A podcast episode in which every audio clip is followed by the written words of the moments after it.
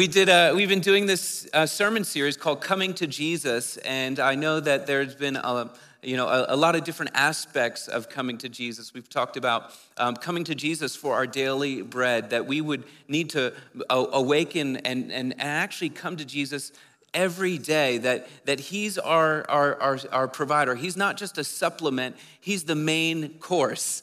And, uh, and sometimes we find ourselves, you know, we only came to Jesus that moment we, we said that sinner's prayer. We said that we, we, we got our ticket into heaven, but we, we, we stopped having heaven come into us. And we didn't have that daily communion. And, and some of us, we, maybe we even just came to Jesus like once a week. We, we would come to Jesus at, at worship and feel so good and we feel refreshed. And then we would spend days and days and days without actually communing with the Lord. But, uh, but, but, but Jesus has pointed out that we need to come to Him every day. He's our daily bread. His words, they are life. And, uh, and so we, we talked about that. We talked about uh, uh, Jesus, you know, being thrown to Jesus, where like, you know, it's not that we actually come on our own accord, but it's like, you know, our circumstances, our decisions, or the, sometimes our consequences, sometimes society's rejection of us has put us at Jesus' feet, like the woman caught in adultery. And Jesus takes us anyway, just as we are. We talk about Jesus pursuing us, that, that not only is, is, is, are, are we coming to Jesus, but Jesus is after us. We call him like the hound of heaven, right? Because we're marked. He, he, you got to run from God because if you don't run from him, he's just going to, he wants to, he wants to encompass you. He wants to fill you. He loves you. He has an eternal love for you.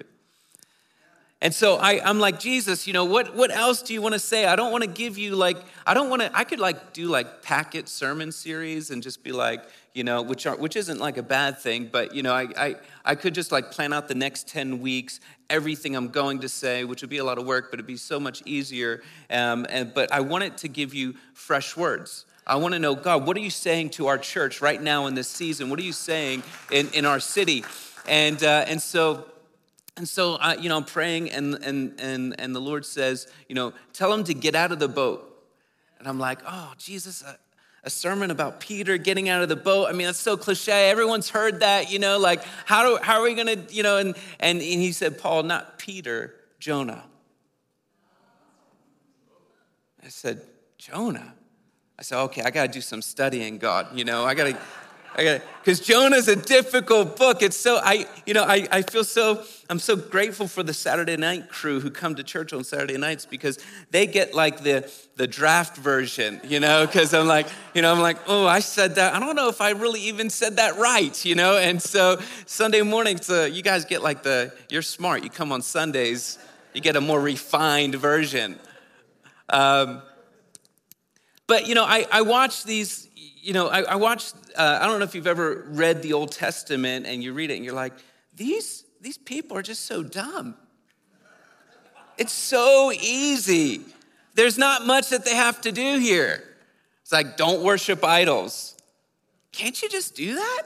Just not worship idols and, and, and, and then you would be prosperous but you you worship idols out of fear and all this other stuff. And so now and you reject god. And so now you're suffering that consequence. And i'm like man if i was in the old testament i'd be like rich and prosperous. And you know it's so much it's so easy god. Why these people pff, you know it's like it's like when i watch these movies these like my wife sorry babe like makes me watch these like romantic comedies. They call them rom-coms you know? I'm like I'm like, this is so, stu- this is melting my brain right now. I, I am not getting any smarter watching these things. It's like, there's like the girl and, she, and you know, there's like a, you know, there's like a love triangle. It's like, there's the, there's the good guy. He's perfect. He, you should go with him. And then there's like the guy who's kind of edgy and is kind of mean, but she likes him anyway, you know? And I'm like, well, just go with the good guy. It's so easy. Like, wait, why is this, why is this even a movie? Who wrote this?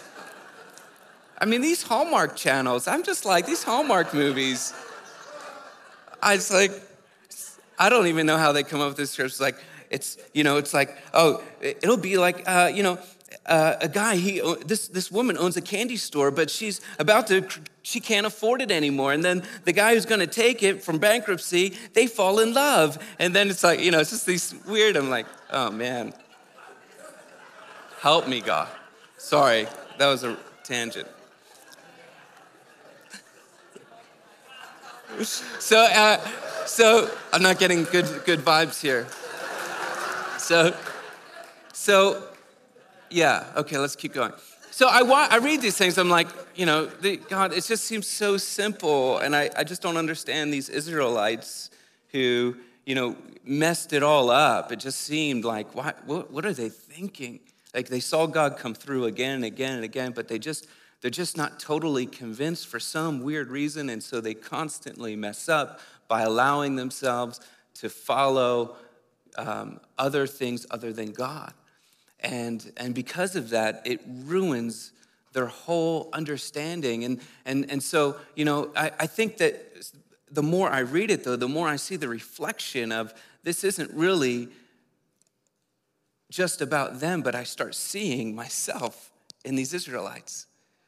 Like, yeah, it might not be wooden carved images, but it could be something like position, money, materials, likes on social media, rom coms. Just kidding. But I see, I see, like, man, where's my heart? My heart's not following him like it always was called to do. It's actually following something else. And because of it, I'm in this predicament. And, and I look at I look at Jonah's story and I think, man, this guy is even worse than, than most of the Israelites. I, I just don't understand it. You know, it's, it's, a, it's considered one of the books, uh, the, prophet, the book of the the book of the prophets. And, uh, and, and so, you know, it's a prophetic book. He's a prophet, um, but it, it kind of turns you on its head. Most, most prophetic uh, books of the Bible, uh, the books of the prophets, they, they, they start out the similar way that Jonah's does in, in Jonah 1 1. It says, The word of the Lord came to Jonah, the son of Amittai, saying. So it's like this is how it starts. The word of the Lord came to Jonah. That's how most prophetic books will start, like in Habakkuk or whatever. And, you, and, and then they share the vision or they share the, the word of the Lord or you see them sharing what God's saying. Um, uh, that's, and that's how you're supposed to start reading. You're like, okay, yeah, this is a prophetic book. But then it turns it on its head. And it's like, Arise, go to Nineveh, the great city, cry up against it, for their wickedness has come before me. Go to the next one. But Jonah rose up to flee to Tarshish from the presence of the Lord. You're like, oh, wow, that took a left turn. I don't think I'm reading a prophetic book anymore. I'm now reading you know, there's a, like a, you can't read every book of the Bible in the same lens. Uh, I believe all book, all, all, the whole Bible is inspired word of God. It's God's word, okay? But there's different, um, uh, uh, um, like it's a third of the Bible is poetic. There's uh, portions of the Bible that are apocryphal, uh, you know, like end times, you know, eschatological uh, written that way. Um, there's, there's, there's, there's historical accounts and all those. And, and, and this, the book of Jonah has like its own class. It's, you know, even on the conservative end of theologians, uh, some say that everything is absolutely literal, that this is uh, a real uh, outcome of of everything that happened. And, and there's another view that says that, yeah, this Jonah is a real character. It is written uh, uh, about what he was called to do, but it's mostly written kind of like a satire. Kind of like this guy is, uh, because there's, there's humor in it, there's, there's disappointment in it, there's, com- uh, there's, there's uh, you know, you have God's man disobeying God, and then later you find the sailors who are the heathens who are repenting before God and crying out to God. You know, it's like everything's turned on its head. Everything's massive. Everything's small. It's it's it's it's kind of written in that in that fashion. Um, but I I I just I just I just think it's so funny because the the the name Jonah actually means dove. And uh, uh, Amittai actually means uh, uh, uh, the, the, son of Amittai is Amittai means faithfulness. So so Jonah, so the, it recognizes Jonah as the dove and son of faithfulness. But the only thing that Jonah represents as a dove is like every bird does when it's uh, fearful, it flees. So Jonah gets this word from God and is like, I'm out. Now, there's different reasons why Jonah's running away. It says that um, he, so he went down to Joppa, found a ship which was going to Tarshish, paid the fare, went down into it to go with them to Tarshish from the presence of the Lord. See, Jonah had a call on his life to do something that, that was a mission for him, but he rejected the mission for a couple reasons. One, uh, we have to understand who Nineveh is. Uh, Nineveh is a city that is in Assyria. Assyria was an enemy of Israel.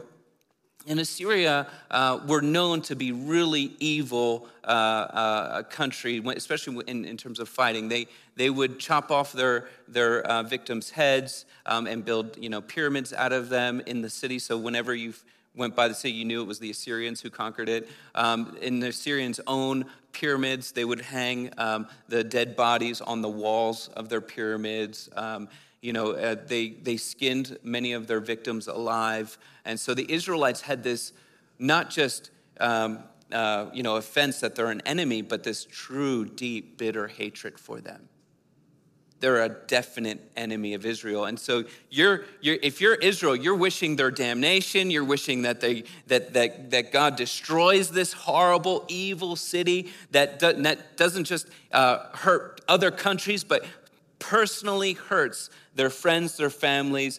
Probably many have died uh, in, in the battles between Israel and Assyria. And so this city of Nineveh is the capital of Syria. And so now uh, Jonah, who his original call is to Israel, his original mission in life is to say the word of the Lord to Israel, to the king of Israel. That's what he did. God is asking him to do something outside the box, something that would be totally crazy for him. God says, Go to your enemy, the people that you really have a hard time loving. You don't love at all, you you hate them, and, uh, and tell them that uh, they need to repent and so Jonah does something that is not immorally wrong. It's not like he loses his whole concept of what's right and wrong. He does something that anyone at that time could do. He like takes pay, buys a ticket to go somewhere else. It's not like he lost who he was. It's not like he just you know, it was like, you know, you have some Christian friends that, you know, might, might have been coming to church and they kind of lost their identity. Maybe they got hurt, maybe, you know, and, and all of a sudden they're like, you see them, you know, they're getting drunk all the time or they're doing things that are immoral. And you're like, man, are you okay? Like it's obvious, right? Like they're not okay. But then there's those people who they just aren't doing what God called them to do. It's like God's like, hey, I want you to take this job, or hey, I want you to go into this field, or hey, I want you to, to love on this person. I want you to be a friend to this person. Hey, I want you to, that, that person, that neighbor that you hate or, you know, is really offending you all the time, you know, and, you know, I want you to become friends with them. And you're like, mm-mm.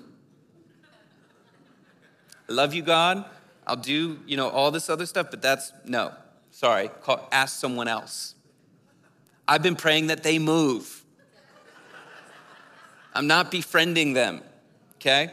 So let's give you context in, in, in, the map of where Jonah is when he receives this word, where Nineveh is, and then where Tarshish is. So, so Jonah uh, is, is, is right kind of at the bottom of that arrow, right above Joppa. And he goes down to Joppa, buys a ticket, and instead of going 550 miles to Nineveh, which would have been very, you know, close, he goes to the exact opposite end of the earth. That was the last port you could take west.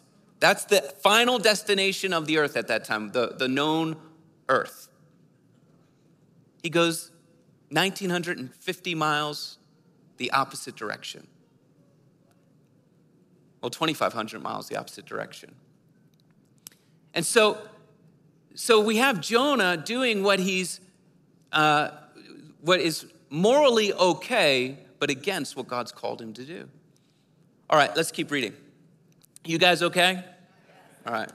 So we're going to do some, some more reading here. Uh, Jonah 1 4, the Lord hurled a great wind on the sea, and there was a great storm on the sea, so that the ship was about to break up. And then the sailors became afraid, and every man cried out to his God, and they threw the cargo which was into the uh, which was in the ship into the sea to lighten it for them. But Jonah had gone below into the hold of the ship, lain down and fallen sound asleep. I remember when I was, um, you know, uh, when I was uh, uh I was a young man. I was on fire for the Lord, 14, 15, 16. Um, I encountered Jesus Christ, and I was doing missions trips to Africa. I went to about six different African nations um, because I was on fire for the Lord. And then I uh, my fire fizzled out. I, I fell in lust. I, I got into all this other stuff. I decided to go into a career and, and, and, and run away from God's call on my life. I just, I saw the things of the world so attractive and I just wanted to do those things. And, and, and they weren't, you know, technically they were like what everyone else in society was doing and so i started doing that and i remember actually finding myself in a career and in a low place and, and god reminding me of my call because i, I used to read these books um, i used to love reading missionary books like william carey and um, and jim elliot who like laid their lives down for the gospel and uh, and i remember writing a letter to the lord in a journal just saying god you know i i'll be a good person but i'm not this isn't what I'm not going to be able to do what you've called me to do or what you asked me to do. I kind of like wrote him a letter saying I can't do it. And uh, I remember that because I found it years later.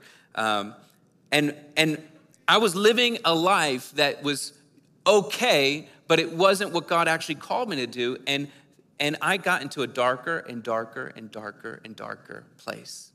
And I found myself in this crazy, horrible, scenario. And many of you who know my testimony, I got saved out of a bar. Like someone came years later, found me in a bar on Thanksgiving night, spoke God's word over my life, and I experienced God, and I was like, I'm never going back. But before that moment, I was in dark places that I'm not going to tell you about because I don't want to give God, I don't want to give Satan that kind of glory. But I was in such dark places. I remember my body, my physical body shaking, and I knew it was the Holy Spirit being like, You're not supposed to be here.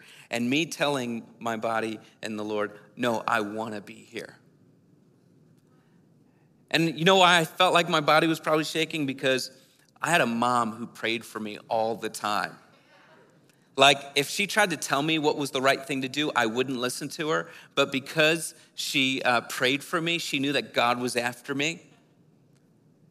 And I want to just encourage you that, you know, I, I often think that sometimes God puts people on our path not because we're just so great, but because there's someone else praying that God would send someone to that server or that, you know, uh, uh, a gas station attendant, whoever it is, that they're in your way and you're like, you know what?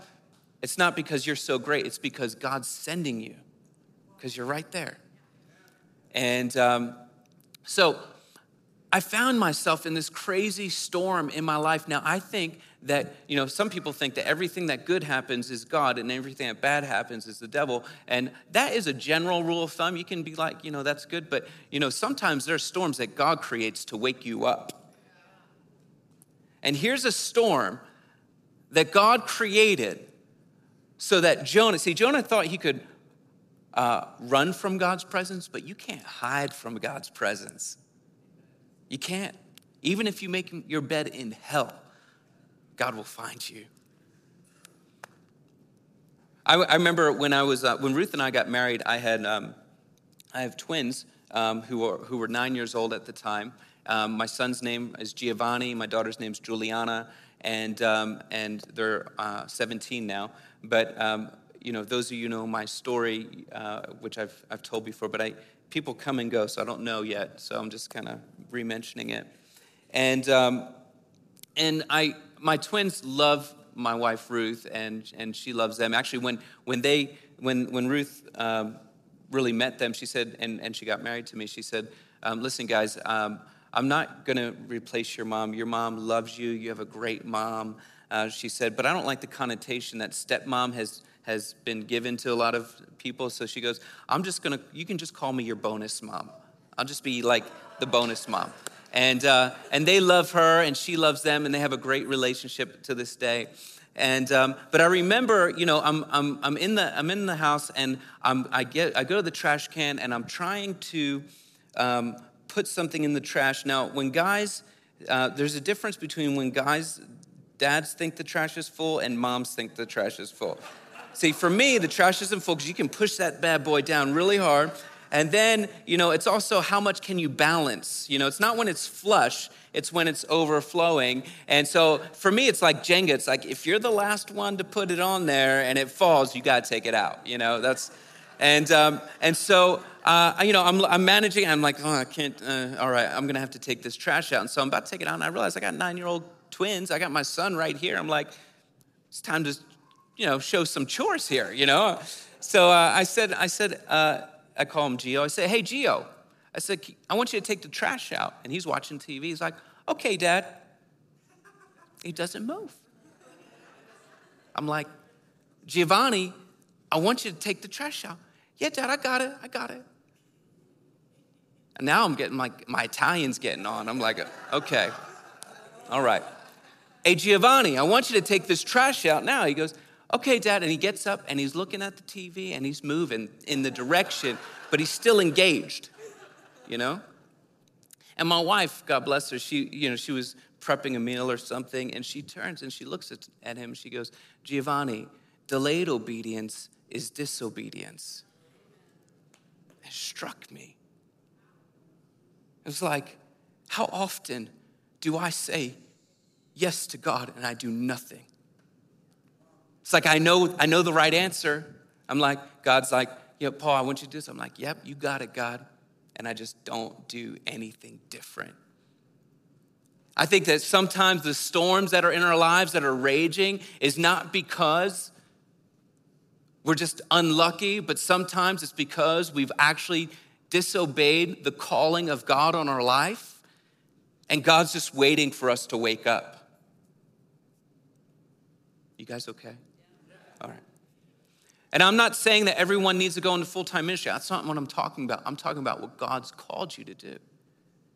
What he's called you to your family or to your to your spouse or to your to your workplace or to be jesus everywhere you go. It's not about um, uh, what we can uh, attain and about what we can amass and all these other stuff. It's actually about the jesus christ living in you and and and the kingdom of god advancing.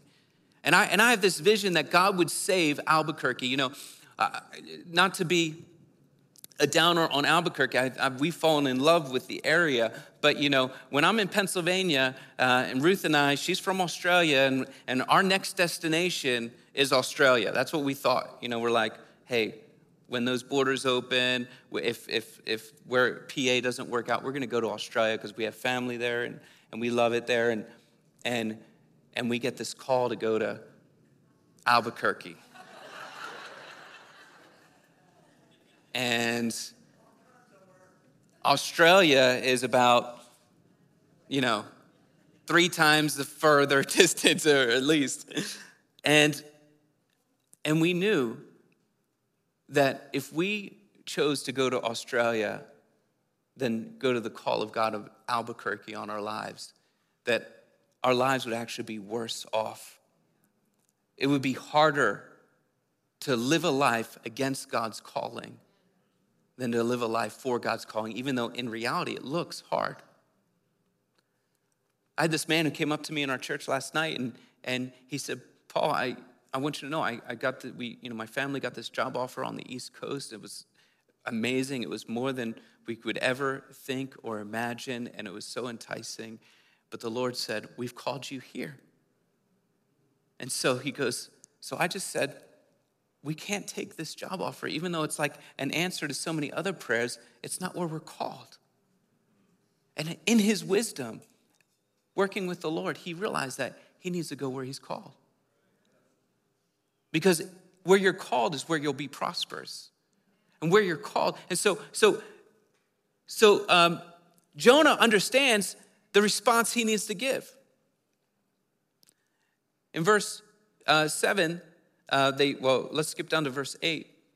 They said to him, Tell us now, on whose account has this calamity struck us? What is your occupation? Where do you come from? What is your country? From what people are you? They're like, Man, why is God destroying our ship? They, they realize that this is not a normal scenario.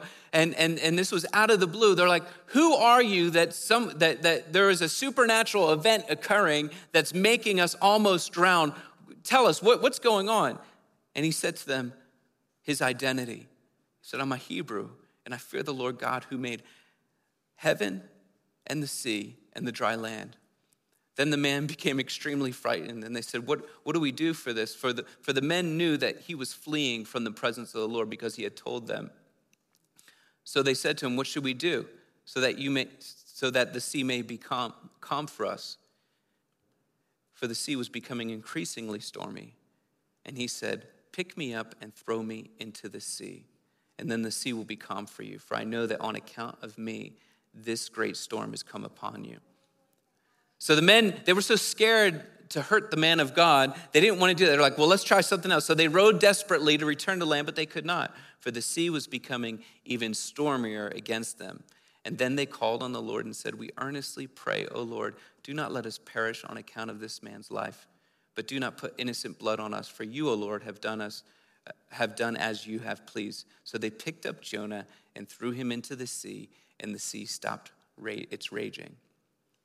Now, as we know later, uh, Jonah uh, gets swallowed by a big fish and uh, is in the belly of the fish three days, three nights and he finally comes to grips with the actual call of God on his life. God would not let him run from his calling. God would not let him run from his purpose. Even though he wanted to give up, even though he had all this hatred towards the Ninevites, even though he judged them. And listen, when you start judging people and and and people groups and and uh, uh, uh, uh types and start categorizing people, you actually start building walls and you start fencing yourself in. So now you can no longer reach the people that you've judged. I remember, I remember, I remember like, you know, walking down the street and wanting to minister to someone and and and they're man they're they're just so in a place of despair. I remember them smoking and they're like they look like they're drunk and i'm like god you're to have to do all these things before i can even you know like i was judging who they were just by what they were doing instead of actually going you know what? God's asked me to do it and i'm just to love on them anyway and and reach out and love them it's like once we judge them, it's hard to encounter them, it's hard to love them. So suspend your judgment. Jesus loves everyone, God loves everyone. And so I'm not saying, you know, don't call sin not sin. Sin is sin. But I'm saying love people in spite of their sin. Let the Lord use you in spite of the circumstance that that person might be going through because God wants to use you. All right. Um, so Nineveh has 120,000 people. There are evil people. The king is evil. They disobey God. They're like, you know, the evil place of uh, Lord of the Rings. What's that called? Mordok or Mordor? Yeah, and, and so it's like, that's the scenario. It's like, hey, Jonah, we're calling you to that place. It's like, oh, and so he's, he's going there and, uh, and, and, and he, he says, okay, God, I'll do it. And so God spits him out into his destiny. Now, listen, no matter how far down the, the road you've gotten away from your calling, if you repent and if you say, God, okay, I'll let you use me and I'll be faithful and do what you want to do, He will supernaturally put you where you need to be. He'll spit you out.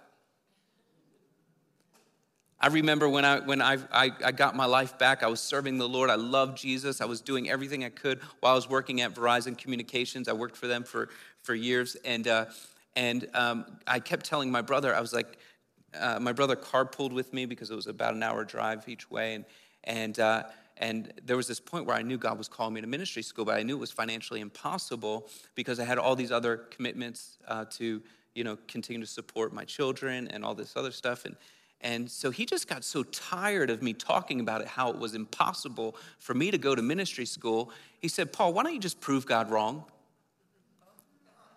I'm like, what are you talking about? He's like, you know, why don't you just literally put it's it's it's finances, right? Why don't you put everything on paper and show God how you cannot do this? Have you ever done that? I said, No, I haven't done that. It's a brilliant idea. I'll prove God wrong.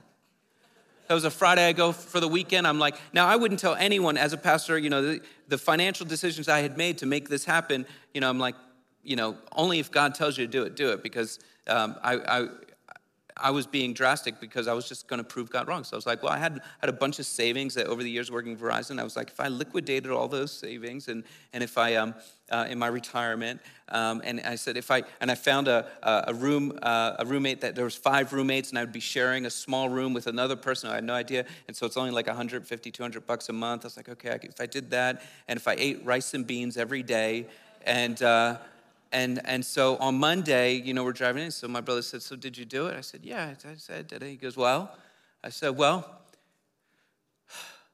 I'd be poor. Definitely, I'd be poor. But technically, it's possible. He said, Well, now you know it's possible. you just have to decide whether you want to obey or not. I said, uh.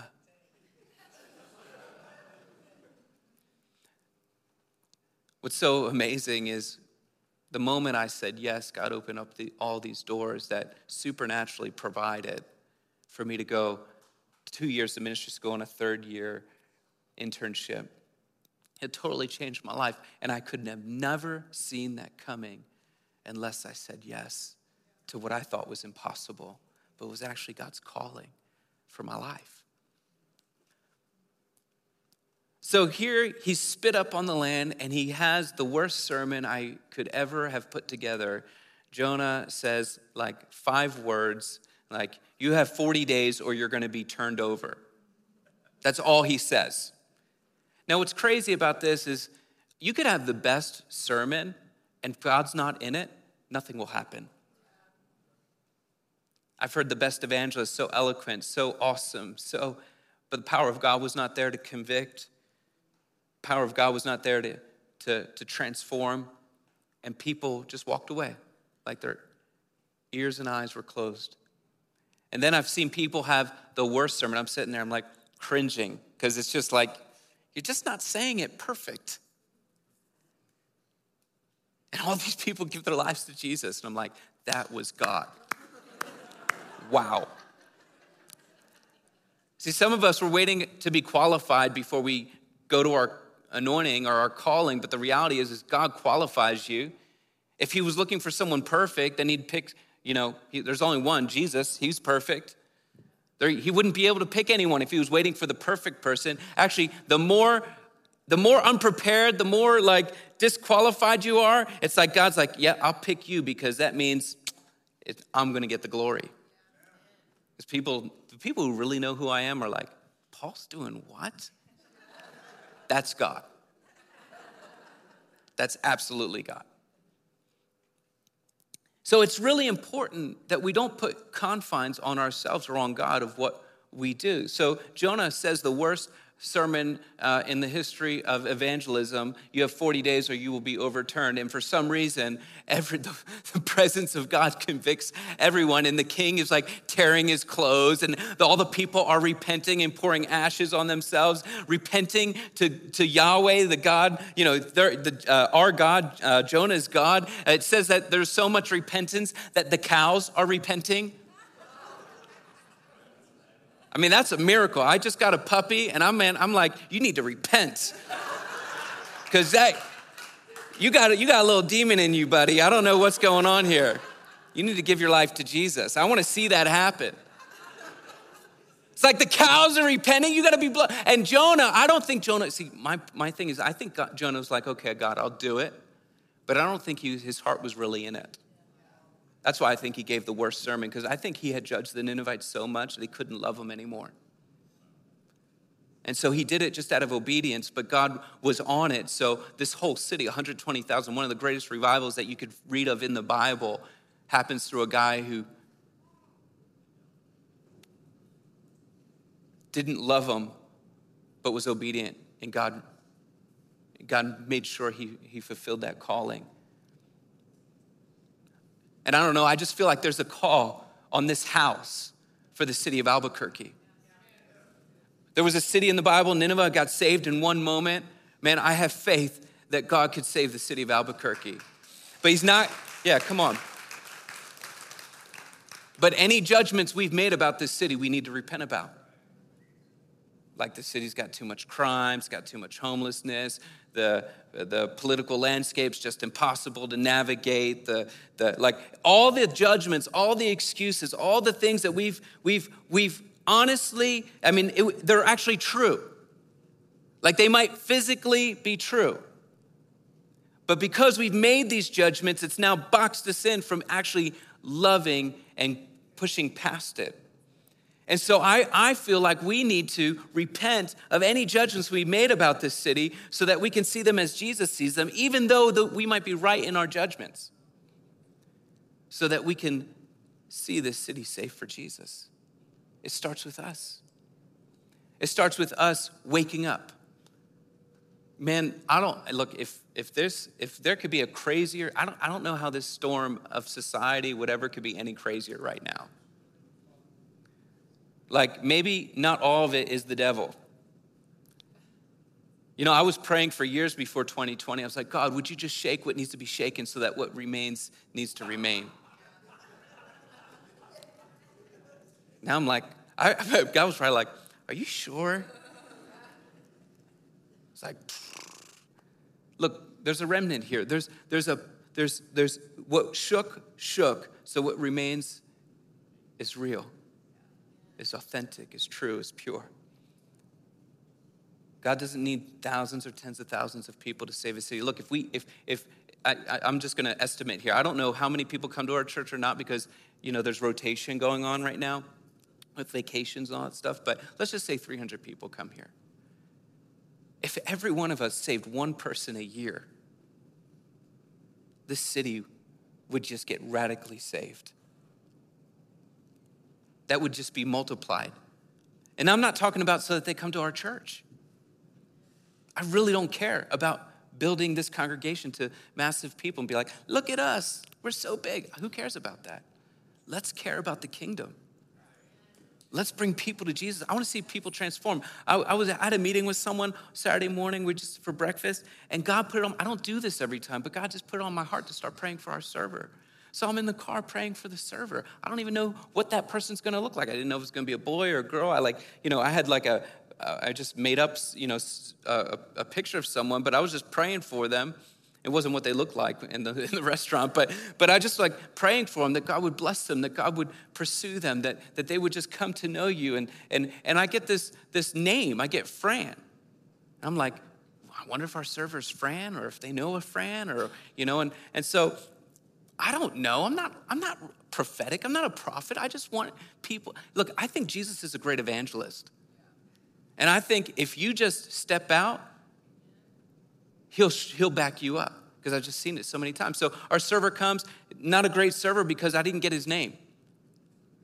He didn't give me his name. I didn't realize that till the end of it. You know, I'm, I'm, he was a good server, but you know how most servers like, "Hi, I'm Joe. It's good to see y'all." And uh, he, he didn't do that he was busy, so it's fine. But at the end, the, the, the check was coming, and I just said, "Hey," uh, I, I didn't know his name, but I said, "Hey, has anyone told you Jesus loves you today?" He goes, Ah, oh, yeah. I was like, Oh, someone told you Jesus loves you today? He's like, Well, not today. I was like, Awesome. I get to be the first person. Do you know Jesus loves you so much? And actually, I was praying for you on my way here. I didn't know who was going to be uh, our server today, but I just, I just felt that I should pray for our server. So I was praying for you. And I got this name, Fran. Is, is your name Fran? Is it Fran? Anyone name Fran? You know? And he goes, That's my sister. And I just saw his eyes kind of like tear up. And I'm like, well, God's got a destiny on, on Fran, and, and, I'm, and I'm just speaking, you know, uh, uh, uh, love on him and, and, and, and just that God's after him. And you know what I did? Is I gave God a seed that I found out later, his name's Nathaniel.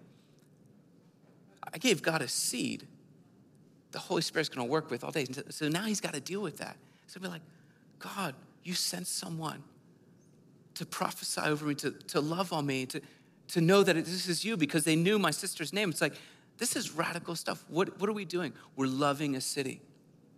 And if each one of us reaches out, we can see a city transform.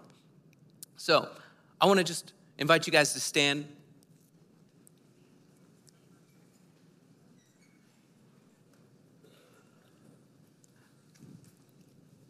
I know that so many people here love Jesus and are so active in our church, and I'm so grateful for pouring your lives out into this city. It's already happening. I'm not saying that we're not doing this, but I just feel like corporately, even in my own life, that we need to just wake up and step out of the boat and stop going into the morally okay, we're fine, but we're actually not doing what we were called to do. And so I would love to pray for you guys. And while I'm praying, ministry team, if, if you want to come up um, and stand here with your, um, I would just want to invite you now.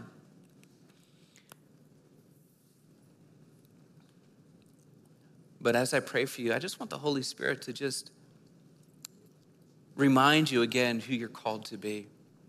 Just as Jonah had to be reminded who he was. that you're a son, you're a daughter of God, that He loves you, that He wants to connect with you, that He wants to use you. And I, I just want to come to Jesus again. So, Holy Spirit, I just ask that you would move through this room, that you would remind us who we are, who we're called to be. God, that we could see this city saved, that we could see our families saved, that we could see lives transformed. God, I pray that you would awaken us, God. If we're in a boat just going the wrong direction, maybe it was 10 years ago we made this decision and we just haven't, and we're asleep in the bow of the boat and all the uh, storm is breaking out. God, would you awaken us to our first love? To our first calling, then we be brave enough to take that step, even if it looks like we're jumping into the sea, that we would trust you, that you would bring us supernaturally to the place we need to be. We give our lives to you, Jesus. Jesus, I pray that you would put people in our path that we could love on, that you would remind us how to share the gospel with them. And if there's nothing we can say, would you just remind us to share our testimony? How you redeemed our lives? Lord, I pray that you would bless our church, that you would bless the people of our church for the gospel, that we wouldn't forget our first love. We love you, God. We thank you. Lord, if you're commissioning people right now, would you put it on their hearts? Say, This message was for you. God, would you put that on their heart right now, and so that they would, uh, that it would resonate, and that they would be able to come forward and receive prayer to come into agreement with the word you've given this morning. We love you, Lord. We bless you in Jesus' name. Amen.